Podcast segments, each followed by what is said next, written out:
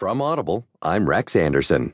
From CNET, Katie Collins writes Apple MacBook, iMac prices become latest victims of Brexit. Apple unveiled a swish new MacBook Pro on Thursday that came complete with a hefty price tag of $1,799. There's nothing unusual about high prices on Apple's newest, most sophisticated tech.